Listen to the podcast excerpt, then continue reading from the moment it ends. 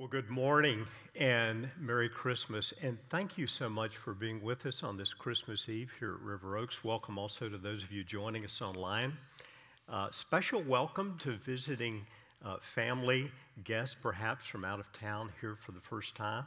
Maybe you're here for the first time in a long time, and we're just especially glad you're here today. And if you live in town, I hope you'll join us next week. We're going to celebrate the Lord's Supper in just a few minutes before the lighting of our candles, but I want to mention a couple things to you briefly. Uh, first, next Sunday, the 31st, we'll be back to our regular uh, morning times of 9:15 and 10:45 as we have today. Our special guest uh, speaker next week is Dr. Tejado Hanschel, and we are super excited about having him with us again next week. And then in January, we're going to begin a series for four weeks on spiritual renewal. And if you got a bulletin on the way in, or you're looking at one on your phone or tablet, you'll see a number of upcoming events, but I'd especially point out the Wednesday night evening times of prayer. On the back of your bulletin, there's an outline if you'd like to follow for the message, and we always appreciate getting these little perforated strips, the cards entitled Hey, I'm Here. We love to know you're here and we love to get your prayer requests. Would you join me now as we pray? Father, we come together again in the name of our Lord Jesus Christ, and we thank you so much for your presence with us. Father, I want to especially pray for those today for whom this may be a difficult week because there's a loved one who's not with them at this time of year. For others, it may be a challenging health issue or a strained or broken relationship. And for each of these, Lord, I pray that you would pour upon them the love of Jesus Christ that surpasses knowledge. That you would show yourself to be, Father, the great comforter who draws near to us and draws us near to yourself. In each of us, Lord, I pray that you would uh, bring a rekindling of our faith, a renewal of joy an expectation of what you have for us as we walk with you and anticipate the second coming of our Lord Jesus Christ. Open our eyes today, Father, that we might know you better and love you more as we look into your word. And we pray in the wonderful name of Jesus. Amen. This Advent season, we've been looking at the first verses of the Gospel of John. Uh, Verses 1 through 18 in the Gospel of John, chapter 1, are sometimes known as the prologue to the Gospel. That is an introductory section to the entire Gospel of John. I'll read again some verses that you've already heard this morning with the Advent wreath. We've seen them a lot at this time of year. At the very beginning, the first uh, five verses of John read this way In the beginning was the Word, and the Word was with God, and the Word was God. He was in the beginning with God. All things were made through him, and without him was not anything made that was made. In him was life, and the life was the light of men. The light shines in the darkness, and the darkness has not overcome it. And then verse 18, the end of the section reads No one has ever seen God. The only God who is at the Father's side, he has made them known. Now, in these few verses, there is a wealth of truth about the Son of God, God the Son, the one we know as Jesus. In him was life, and the life was the light of men. And this idea of life becomes a recurring theme throughout the Gospel of John. In the most well known verse in the Gospel, uh, chapter 3 and verse 16, God so loved the world that he gave his only begotten Son, that whosoever believes in him will not perish but have everlasting life. And then toward the end of the gospel, John writes that he's, he's put these signs together into writing so that we might believe that Jesus is the Christ and that in believing we might have life through his name. This life is a central theme of the gospel. One of the beautiful features about the Gospel of John is that it contains seven I am statements of Jesus. That is, statements in which Jesus refers to himself as I am the Good Shepherd, I am the resurrection and the life. And in these statements, Jesus speaks more specifically about the nature of this life that he came to give. For example, after Jesus took five barley loaves and a couple of fish that were a young boy's lunch, and he multiplied the food and fed over 5,000 people, he said, I am the bread of life. The bread of God is he who comes down from heaven and gives life to the world. I'm the bread of life. Whoever comes to me shall not hunger, and whoever believes in me shall never thirst. In other words, part of this, this life is that Jesus is filling the inward longing of the soul to know God. He's not talking about mere physical existence here, mere physical food when he says, I am the bread of life. He's talking about life beyond our mere physical existence. In John chapter 8 and verse 12, the second of his great I am statements, Jesus spoke saying, I am the light of the world. Whoever follows me will not walk in darkness, but will have the light of life. He continues to speak about this life that he has come to give. In being the light of the world, Jesus is the one who enables us to see God as who he really is. As he would say elsewhere in the gospel, if you've seen me, you've seen the Father. Seeing God for who he is, we see our need in the light of who God is. And further, we see that Jesus is the one who meets that need and gives us life life everlasting. In his third great I am statement, Jesus says, I am the door. Here he's talking about sheep and shepherds and the doorway into the sheepfold or the gate into the sheepfold. And he says, I am the door. If anyone enters by me, he'll be saved. We see now that this life he comes to bring is equated with being saved. And we'll go in and out and find pasture.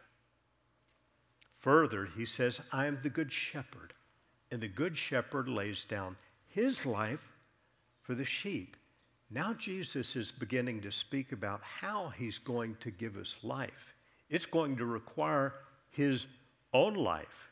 We, the sheep, will have life because he, the great shepherd, will lay down his life for us. In John chapter 11, something remarkable happens. Jesus raises a man from death, a man who's already been in the tomb for four days. His name was Lazarus. When Jesus arrives where Lazarus has been married, uh, buried, Lazarus' sister Martha goes out and said, Lord, if you'd been here, my brother would not have died. But even now, I know that whatever you ask of God, He'll give it to you. And Jesus said, I am the resurrection and the life. Whoever believes in me, though he die, yet shall he live. Now, Jesus is telling us more about this life that he came to give. It's life beyond the grave. It's not merely life on the earth, it's eternal life, life with God, life after death. And then Jesus says very, very clearly in John chapter 14 where he had gathered with his followers before going to the cross and said, Let not your hearts be troubled. You believe in God, believe also in me. In my Father's house are many rooms. I'm going to prepare a place for you, and if I go and prepare a place for you, I will come back and take you receive you to be with me. And he said, I am the way and the truth and the life. No one comes to the Father except through me. Wow. That's a pretty exclusive claim for Jesus to make the statement. No one comes to the Father except through me. He's saying, I'm the way, the only way into this life. And then finally, in his seventh I am statement, he says, I am the true vine, and my Father is the vine dresser. He'd, he'd go on to say, I'm the vine, and you, referring to his disciples, are the branches. Here he's speaking to the ongoing life that he provides us as we abide in him. He not only gives us life, he, he sustains us, he nourishes us, he empowers us with his own life by the Holy Spirit who would indwell us. These seven great I am statements all have something in common. They all speak to what Jesus came to do for us to be the way, the truth, and the life for us, to be the bread of life for us, to be the resurrection and the life for us, to be the good shepherd for us. But there's another beautiful and critically important image used in the Gospel of John. I think it's perhaps the clearest one of all in regard to how Jesus would give us life. It's the image, I think, that speaks most specifically for how Jesus would be the way, the truth, and the life for us. And it is the image given us in John chapter 1 and verse 21, the image of Jesus as the Lamb of God. John the Baptist, not the John who's the writer of this gospel, John the Apostle, but John the Baptist, we read in verse 29 of the very first chapter, sees Jesus coming toward him, and he says to those with him, Behold, the Lamb of God who takes away the sin of the world. It's Jesus' role as the Lamb of God that points to the means whereby he would bring life, whereby he would bring about all the other benefits regarding uh, himself, of which he spoke in his great I am statements. The image of Jesus as the Lamb looks all the way back into the Old Testament, hundreds of years before to one of the greatest events that ever occurred among the people of Israel. It happened when they were in bondage, in slavery under Pharaoh in Egypt, as they had been for about 430 years. They had cried out to God, and God had sent his servant Moses to deliver them. Moses had gone to Pharaoh and said, Let my people go. But Pharaoh's heart was hardened and he would not let, the, let them go. And so through Moses, God declared a number of plagues upon the land of Egypt. The final one would be the death of the firstborn in every household. But the Israelites, the Israelites would be spared. How? Here's what God told Moses and Aaron to do. You'll see the words on the screen. Tell the congregation of Israel that on the tenth day of this month, every man shall take a lamb according to their father's house, a lamb for a household. And if the household is too small for a lamb, then he and his nearest neighbor shall take according to the number of persons. According to what each can eat, you shall make your count for the lamb. Your lamb shall be without blemish, a male a year old. You may take it from the sheep or from the goats, and you shall keep it until the fourteenth day of this month when the whole assembly of the congregation of Israel shall kill their lambs at twilight. Then they shall take some of the blood and put it on the two doorposts and the lintel of the houses in which they eat it. The blood shall be a sign for you on the houses where you are, and when I see the blood, I will pass over you, and no plague will befall you to destroy you when I strike the land of Egypt. This was the beginning of what became known as Passover, so called because God said he would pass over the homes of the Israelites, sparing them from death, giving them life. Passover then was celebrated annually throughout the Israelites throughout their history, one of their most important of all their feasts. But the Passover pointed to something far, far greater than itself. The shedding of the blood of an unblemished lamb pointed to Jesus, the unblemished, the sinless Son of God. That is why John the Baptist, when he saw Christ walking toward him, said, Behold, the Lamb of God. It's also why the Apostle Paul writing sometime later, wrote these words For Christ, our Passover lamb, has been sacrificed. It's also why the Apostle Peter, writing to the Christians, wrote, Knowing that you were ransomed from the futile ways inherited from your forefathers, not with perishable things like silver or gold, but with the precious blood of Christ, like that of a lamb without blemish or spot. Christ, our Passover lamb, sacrifice for us. Why? As Peter said, Christ suffered once for sins, the righteous Jesus, for the unrighteous, all of us, to bring us to God, being put to death in the flesh, but made alive in the Spirit. For us, he became the Lamb of God. The image of Jesus as the Lamb of God is found most frequently in the book of Revelation. And in the book of Revelation, we begin reading about the, the Lamb of God as John the Apostle sees this great uh, heavenly vision. And toward the end of the book, John writes these words about that which is yet future. He sees the great city of God, and he said, I saw no temple in the city, for its temple is the Lord God, the Almighty, and the Lamb. And the city has no need of sun or moon to shine on it, for the glory of God gives its light, and its lamp is the Lamb. Those there will be those whose names are found written in the Lamb's book of life. And in the very last chapter of the Bible, we read this that there's a river of the water of life, bright as crystal, flowing from the throne of God and from the Lamb. The Bible says, Night will be no more. They'll need no, no light of lamp or sun, for the Lord God will be their light, and they will reign forever and ever.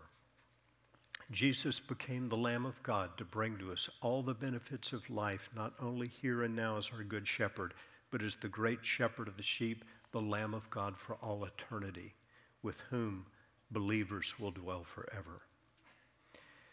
Today, as we remember Jesus coming to be the Lamb of God, we're going to remember what he did in the way he instructed us to do when he met with his disciples before he went to the cross.